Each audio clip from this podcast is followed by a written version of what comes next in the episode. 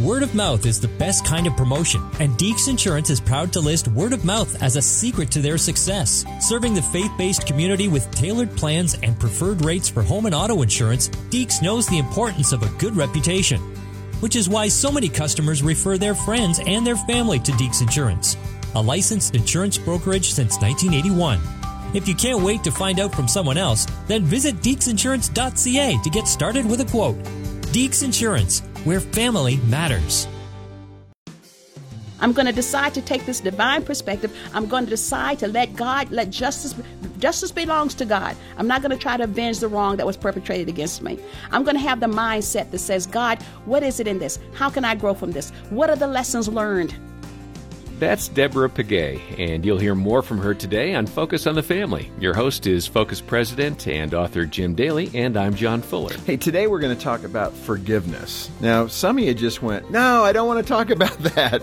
While some of you said, Yeah, I had to learn that lesson last week, last year, a couple of months ago. Uh, forgiveness is so important to us. Matthew 6:14 says, "If you forgive others their trespasses, your heavenly Father will also forgive you." It's kind of interesting that the Lord is saying, hey, here's how it's done. Um, even if you've been a Christian for a long time, maybe especially if you've been a Christian for a long time, you may have forgotten these uh, really easy, well, not so easy to do, but these important principles. And we're going to talk today with a special guest who's written a book, Forgive, Let Go, and Live. And I know you're going to enjoy it. Yeah, and every time, Jim, that we come to the topic of forgiveness, our audience responds. It just seems, as you said, to be something really crucial for us to get a hold of and really hard to do. And as I said, Deborah Pegues is our guest. Uh, she is a certified behavioral consultant, a Bible teacher, and international speaker. Um, she's written, I think, 16 books, she said, including the one you just mentioned Forgive, Let Go, and Live. Deborah, welcome to Focus on the Family. Thank you so much for having me. Now, we have a mutual friend, Fawn Weaver, and you had her do a little endorsement, and it's brief. I want to read it for our friends, the listeners, because it, it is funny. She said, This is a must read for all those who have ever held a grudge. And then parenthetically, she said, which is pretty much all of us. Isn't that so true? Yes. I mean, yeah. why is the human heart wired that way? We're wired for grudges. Well, I'm not sure if we're so much wired for grudges as much as we're wired for justice. And when somebody okay. offends us, we feel like justice has to be served. That's interesting. So we're high justice, yeah. and that that maybe we're wired for God because uh, right. He's high justice. At least I'm trying to make it sound good for everybody. Yeah. well, and, and, but God is also. It, it is interesting. It's always one of those dichotomies. God is a high justice God. Yes. He's also a God of forgiveness. Absolutely. But we feel like when somebody hurts us or disadvantages us in any way, we feel like that person needs to be uh, paid back. I mean, you know, a debt has been created, and, and a lot of times the person can't the debt can't be repaid. Mm. It hmm. may be a death involved or a loss of a reputation. Sometimes the hurt, the pain, the disadvantage, whatever, it can't be repaid. And there we get stuck. But if I knew nothing about forgiveness, how would you describe it to me? You're trying to teach me, somebody who knows nothing about forgiveness. What, what's the big picture? I'd say forgiveness is just letting go of the desire to avenge a wrong. If something has happened to you, I'm going to let go of the anger. I'm going to let go of my desire to, for payback. Uh, I'm going to leave that to God. Isn't that the heart of God? Yes, that it just feels right. Yeah, I, I like that word forgive because because it has the word give in it, and forgiving is giving. What uh, right from the beginning, we're going to get into part of your yeah. story, but what is the benefit of forgiving? What, you know, what's this going to cost me, and what do I get out of it? Well, you're going to get more because it's going to cost you a whole lot. And I like the scripture that you started with, because first of all, if we don't forgive, God's not going to forgive us. So there are many benefits, and I, I like to classify them as like four benefits, four or five. There's a spiritual benefit because now we, we're not hindering our forgiveness. Because if we don't forgive, God's not going to forgive us. So that's a great spiritual benefit. We won't be disconnected from the Lord. Right. Yeah. But just relationally, it, we, it won't, you know, we'll have good relationships now. We'll be able to connect with people. I'm totally convinced that most people who hurt us, a lot of times they don't know that they did. That's and true. we may be I carrying right. that. Yeah. So now we can have a warm relationship, meaningful relationships. Because when it's all said and done, it's really relationships that really count. That's the bottom line, yeah, but emotionally, it, it's it's there's a big benefit there. So let's, well. you know, people are probably hearing you and they're going, "Wow, she sounds just like an upbeat person that came from a good home. She learned forgiveness in her home." That's exactly opposite your story, isn't it? Exactly Opposite. What was your home like, and and how much tension was there, and how much unforgiveness? There was lots of unforgiveness. I always say, not jokingly, that I inherited a legacy of unforgiveness. My mom and my dad fought constantly, and they were always fighting about something that happened in the past, making some accusation. Well, you did this, you did that. They had these circular conversations, I call it. They never ended in anything positive or a resolution. But there was pain there, there was violence, there was lots of just chaos in the family. And I found that as siblings, we, we inherited that. And I just didn't like what I was feeling. Anytime somebody did something to me, I'm like, I am never going to forget that. How old were you? And you have seven kids in the, in your family. That's right. Um, how old were you when you began to say this doesn't feel right? Probably like maybe about fifth grade. Yeah, Yeah, you know, because So I've always been a 11. communicator. I always like to tell people what I'm thinking. you are a good communicator. Well, You're a speaker, and Yeah, and that's I part just, of it. I just kept thinking, there's got to be a better way. When you have a discussion, it should result in something. There should be a purpose at the end of it, not just staying angry and reinforcing that. so, so where are you in the birth order? with- I'm second. And You're number two. I'm number two, but I'm the only girl, so they worked me to Six no end. boys and one Six- girl. Yes, yes. Wow. Yeah, yeah. How'd you survive that? Well, I've I've always tend to be an in, in charge person. That's the way of saying bossy. I don't. I don't see that at all. In charge person. Well, That's a nice well, my mom was ill all the time, so I had to take charge at an early age. By by the time I was seven, I was making dinner for the entire family. That had to be a, a heavy weight. Did you have any bitterness about that? no, I didn't even think it was a heavy weight till somebody told me it was. Oh man, isn't that funny? I just felt it was my responsibility. The heavier weight was just growing up among all that tension because I we never knew what a day would bring. My dad would come home always in a bad mood. He was always in a bad mood. And in retrospect, I'm thinking maybe he was always in a bad mood because he had so many children to take care of, and he was he worked a day laborer's job. He was a sawmill person, and they you know cut wood all the time, and that was the job. And I'm sure that was pretty painful for him and having that responsibility because despite the fact that he was abusive, he was very responsible financially. So we never lacked the basics, but uh, he just created tension in the environment because he believed heavily in corporal punishment. Now you've been married 38 years. 38 years. And I, I'm just curious about that family formation. I mean, you're coming out of this kind of chaos. Oh, yes. Were you? But you sound like such a person of resolution. You know, even as a young child, you thought, why argue in a circular way to your parents? That's pretty smart. well, well, but I had a chip on my shoulder. Okay. And I told my husband when we married, I said, now listen, try not to do anything during this marriage that I have to forgive you for. because in my family, we do absolutely no forgiving. Wow. Yeah, So and- your your solution to that was don't do anything. Just don't do anything. That would ne- necessitate me having to forgive you. Because I knew that that was going to be a struggle. I knew based on how I interacted with other people, and even though I would smile, if somebody did something to me, I would never forget it. Okay, you've got to have an incident where this the Yeah, rubber just- meet, met the road, and you guys were like, "What?" so what happened? I mean, did you Well, have he- an you know, he- argument? my husband's so easygoing. No, but what I, we- what we learned, and I had great mentors, is learn how to communicate. Learn how to say when you do this, uh, it makes me feel this way. Ah. And so that's what we do. And, and we have lasted 38 years with a really harmonious marriage for the most part. I mean, really, I'd have to say 90% of our marriage has been harmonious. I am not kidding you. Well, way to lay the law we- down well- early. Well, no, because we are both confronters. Oh, is that right? We are both confronters. now, sometimes I can get into a little bit of trouble. I no, would think. no, no, because what we have decided is that, uh, and I wrote a book on confrontation, so I try to do what I, you know, Yeah. okay, it doesn't always Practice work. what- yeah, I got you. okay, it doesn't always work. But uh, w- when there's an issue, we'll say, okay, I, you know, he has his say, I have my say, and then we believe in submission. I do, and so if there's ever a big conflict, you know, we we let him make the final decision. And I had good mentors in this area, so I can't take credit for this. I had very mature women who taught me how to have a good marriage, how to esteem a man, and how to go to God, to be that little secret agent that kind of sick, you know, I sick God on him. right, right. Quiet prayers, Yeah, right? there you go. So, in this, in fact, you had a mentor. Yes. And you talk about this mentor in the book, uh, Juanita Smith, I think, Dr. Juanita Dr. Smith. Juanita Smith. The power of a mentor. How old were you when Juanita came into your life? And, you know, I was 30.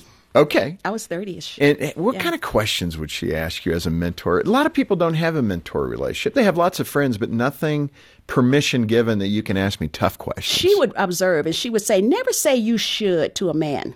She said, Always say, Have you considered? She was very easy in her approach, but very powerful. that sounds pretty good, doesn't it, John? Yeah. I'm sitting there, I'm and gonna have I already like that it. phrase right Yeah, there. she Have said- you considered? Have you considered? Yeah, I have like you that. considered? You know, Yeah. and always ask a question, never make an accusation. Mm. And th- these things worked, you know, and always esteem. She said, You have to esteem a man. She said, God loves men. He made them first.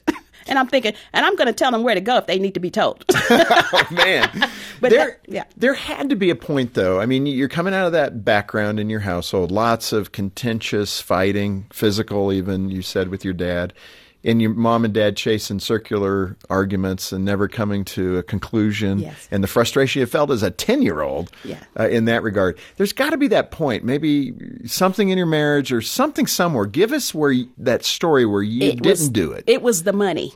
I didn't want to share the money. okay because my dad was the one in control with the money, and my mom had no education, so I was already. You didn't wanna career be woman. her I didn't in that wanna- money area. Absolutely did not want to be my mother. Yeah. and also I had a, a bad mentor who said, "Never pay more than your half of the bills. Never, never pay more In the more than- marriage? yeah, in the marriage. Wow. And she was a Christian woman. She said, "I don't care if you make a million dollars and he makes a dollar. Never pay more than your half." And then my husband's job went on strike, and I had to pay all the bills. and, and you're going okay what do I'm we like, do with this Okay, what do we do with this? But you know, by then we had already talked about the fact that we wanted to become one financially. We didn't just want to become one intimately. We want to become one financially. And my husband has said, listen, we need to get to the point where everything that comes into the marriage belongs to the marriage. Right. And that has worked for us because we know that financial tension is like one of the top reasons people divorce. But in our marriage, we have already decided we don't need to split this 50 50. It's just one. We've become one financially. Whatever comes into the household belongs to the marriage. This Focus on the Family broadcast will continue in just a moment. Imagine what would happen if every neighborhood in our nation was covered in prayer. Our country would be entirely different. That's why the Billy Graham Evangelistic Association of Canada is asking you to join in the Prayer Walk Challenge. It's as easy as taking a walk, and we have resources to help you. Will you invest in your neighbor's eternity by taking the challenge? Learn more at prayerwalkchallenge.ca. That's prayerwalkchallenge.ca. Financial Moments with Tom Copeland. Paying down debt, saving for future needs, and balancing one's cash flow is often more difficult for a single person compared to a married couple who have two incomes. Although the biblical principles are the same, the practical application of the biblical principles can be different for singles. So if you're single or single again, including separated, divorced, widowed, or widower, then this financial study series is for you. This webinar series will be based upon my book, Financial Management God's Way, with additional case studies that apply to singles. The sessions will occur on Monday evenings from 7:30 p.m. to 9:30 p.m. EST, starting Monday, August the 23rd, and going for 12 weeks, except for the two statutory holidays. All sessions will take place on Zoom, so it doesn't matter where you live.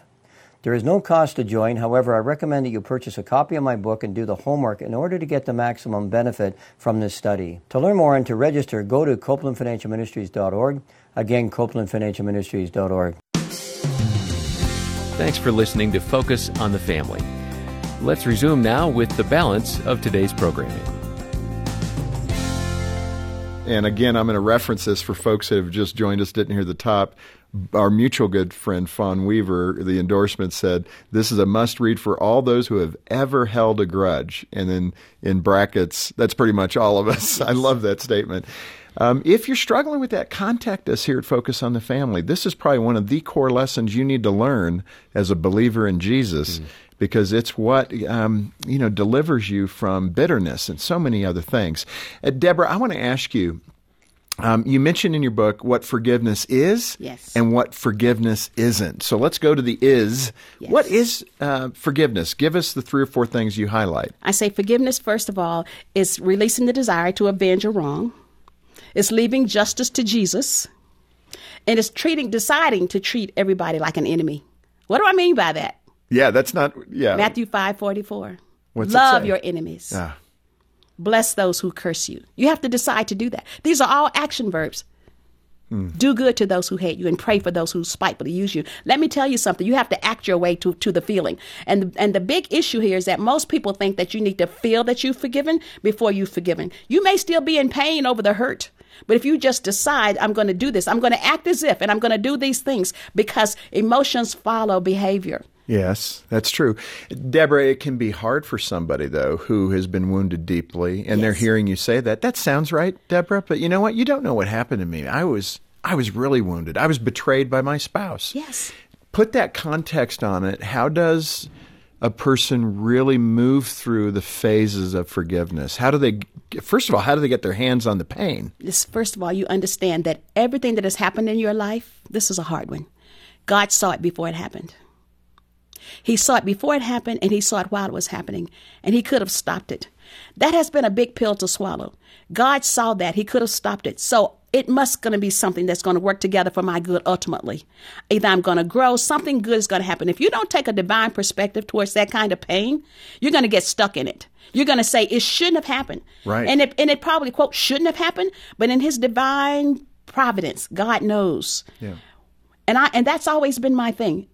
All the days ordained for me were already written in his book. Not the good days, the bad days too. Yeah. So you and can so, relax. I, yes, I can relax knowing that somehow in this. So I'm going to choose how I remember this. Yeah, but in that context, the the tough thing and where the I think the help is is that a person that is struggling to get that perspective, they could say, "Well, if God is a good God, why would this pain happen to me? And why- if He loves me, why would this happen to me, Deborah?" And why do you have to understand it? Let me tell you, when you walk by faith, at some point you got to start abandoning the why and just say it did. And that I'm going to trust God. It, it's a question of trust because forgiveness is really all about decisions. It's a series of decisions. I'm going to decide to take this divine perspective. I'm going to decide to let God, let justice, justice belongs to God. I'm not going to try to avenge the wrong that was perpetrated against me. I'm going to have the mindset that says, God, what is it in this? How can I grow from this? What are the lessons learned? Let me tell you, that'll get you to another place. It- what it are the will. lessons learned? And focus on that. Yeah. The the thing that I'm trying to tap for that listener who is Yes. living in that place of bitterness or vengeance is letting that go. Letting it go. And there may be thousands of mm-hmm. people listening right now, Deborah, who are saying, Yeah, help me. And this has been brewing inside of me for years what my brother did to me, what my sister did to me, what my parents did to me, what my spouse did to me. yes. Let And me I- tell you something, yeah. Jim. You can't forgive in your own strength. It takes God. It's almost like when you work out with a trainer and they come and lift the load. You just got to decide, say, God, help me.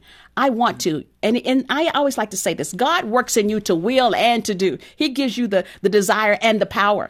You see, a lot of us want to, we say, I want to forgive, but I just can't. No, you can't. So resign trying to in your own strength. Mm. You don't need a New Year's resolution. You can't count to 10. You got to say, God, help me. You Right. got to spot me on this. So that's what forgiveness is. What now, is. what uh, forgiveness isn't? It's not forgetting, first of all. P- People say forgive and forget. That is not in the Bible. You can't obliterate something from your memory. Only God can do that. So you need to remember. You need to remember so that you can get the lessons learned. You can remember so that you can know what not to do next time you're in that kind of a situation. You need to remember. But here's the, here's one of the myths that we need to understand. You don't have to be reconciled. And so a lot of times people will say, I don't want to forgive because I never want to have anything to do with that person. That that person may be so toxic, you don't need to have anything to do with that person. Mm-hmm. See, that's not it, so sometimes you just don't need to do that. And it's not an emotion. Don't wait for the feeling. You know, when I feel better, then I'm going to know I've forgiven. You may no, don't wait for the feeling. Just start to do obey God. Start to do what you know to do. Love them. What does that mean? Wish their highest good. Bless them.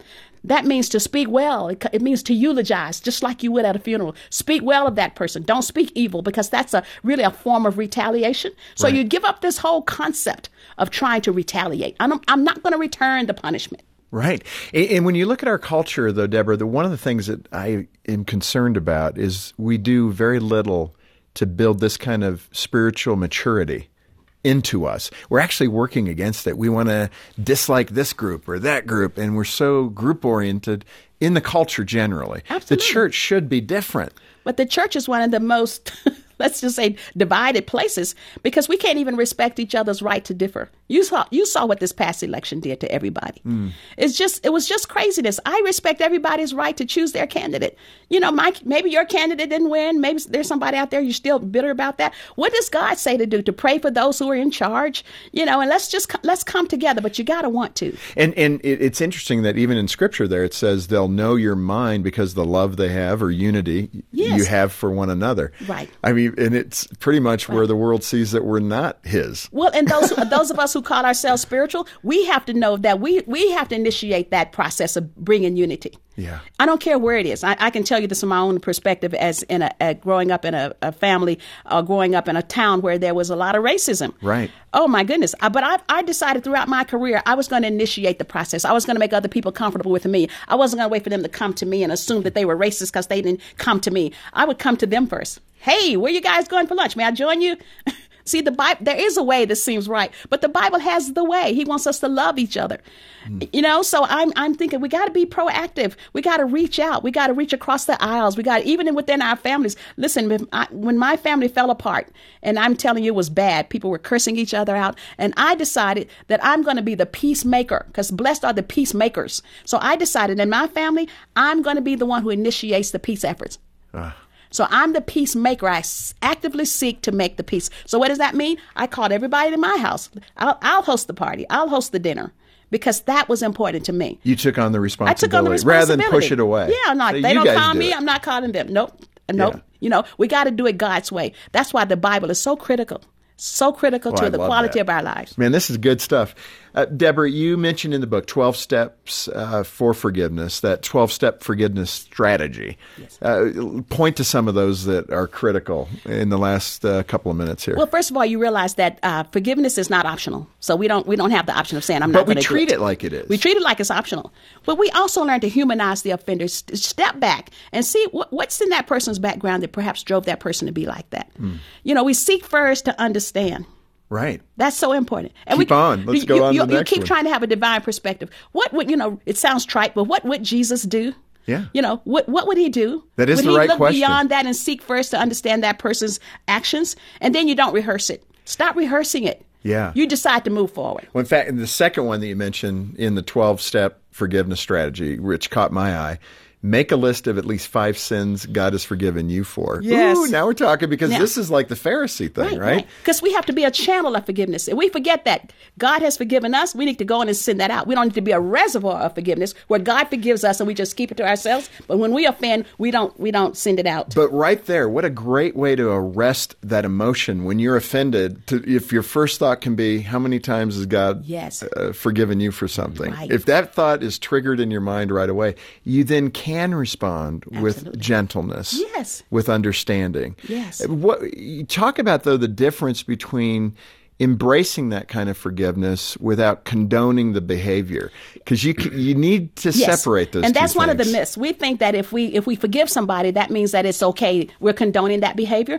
i like what joseph said when his brothers came to him and you know the story how he was sold into slavery and they came and they knew they were mean to him and they said forgive us we're sorry and he said listen you meant it for bad but god meant it for good Oh, yeah, you meant evil against me. He said, but fear not. I'm not taking God's place. Am I in the place of God? I can tell you, I have taken God's place many times. When people offend me, I'm going to take God's place. What does that mean? I'm going to avenge the wrong. You shouldn't have done that. right. In fact, I'm not giving you any Yeah, food. You're going to starve. Right. but the, the Bible says he spake kindly to them. And that's important that we read these stories, mm. follow that model to say, listen, yeah, you may have meant evil, but God meant it for good. And if we can just get that one truth that no matter what has happened, ultimately there's some good that can come out of it, let's work towards looking for that. Yeah. Don't get stuck in it shouldn't have happened. What good can come from this? I am much better off because of racism. I am. Wow. I'm- I think I'm a writer today because a teacher discriminated against me in my grammar class, in What my happened? English class. In college, he called me in and he said, You and Miss blah, blah, blah have, have tied for the A in the class. And you're going to have to be re examined to see which one of you would get the A. I never saw my score. I got the B. I didn't know that 30 years later I'd be a writer because I decided at that point nobody's ever going to make more than I make on a grammar test. yeah. but God was setting me up. And I'd like for your audience to think that no matter what has happened, God was positioning me. He was strengthening me for something even greater. And I want to work towards that. Yes. I don't want to get stuck in the pain of that offense. Well, it, I mean, now whew, that it, you're opening up such a, an area where suffering actually can lead to you becoming a better person. Absolutely. And and yet you have to climb out of that pit of suffering. You have to. And that's why the psalmist says, It's been good for me that I've been afflicted, mean trouble, that I might learn his statutes. What have you learned about God in that process? I learned about the grace of God through the process of being alienated from my family. I learned that if you actively take a role, that you can influence other people's lives. Because others looked on, my nieces looked on and saw how I was responding, and they said, We can't believe you responded like that. And now they're forgiving people.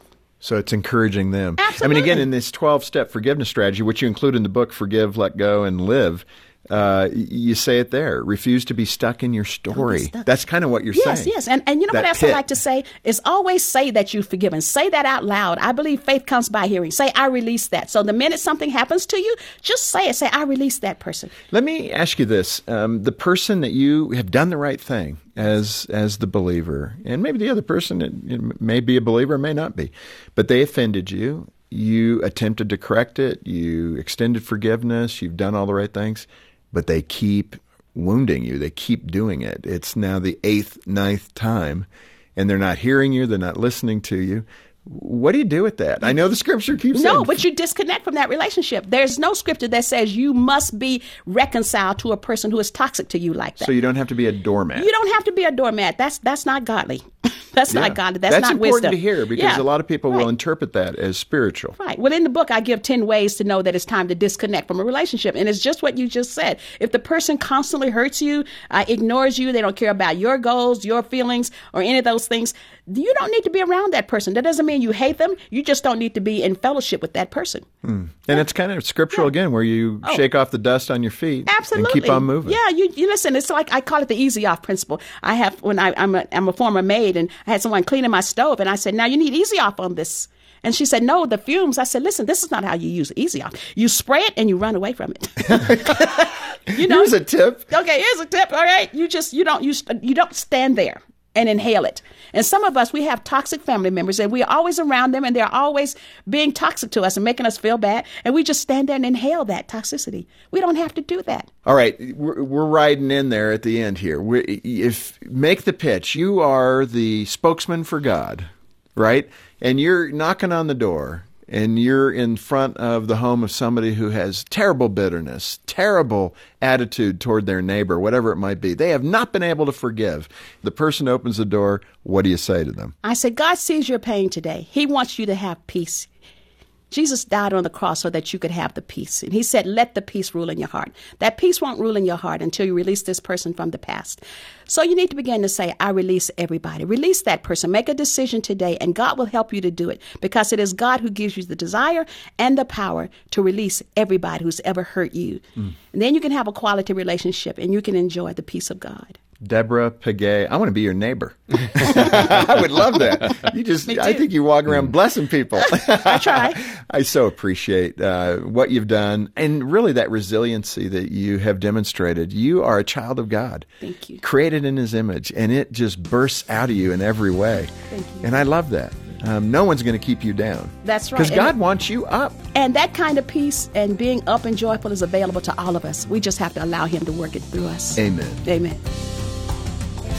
Well, it's so refreshing to have some truth boldly spoken about unforgiveness and bitterness in your life, and that's just what Deborah Pegues has done on today's episode of Focus on the Family. Once again, her book, Forgive, Let Go, and Live, is full of stories about uh, people learning how to forgive as well as tools to help you along the way toward forgiveness. And we'd love to send you a copy of this book. Just give us a call and uh, we'll tell you more. Our number is 800, the letter A in the word family, or stop by focusonthefamily.ca. On behalf of Jim Daly and the entire team, thanks for joining us today for Focus on the Family. I'm John Fuller, inviting you back as we once again help you and your family thrive in Christ.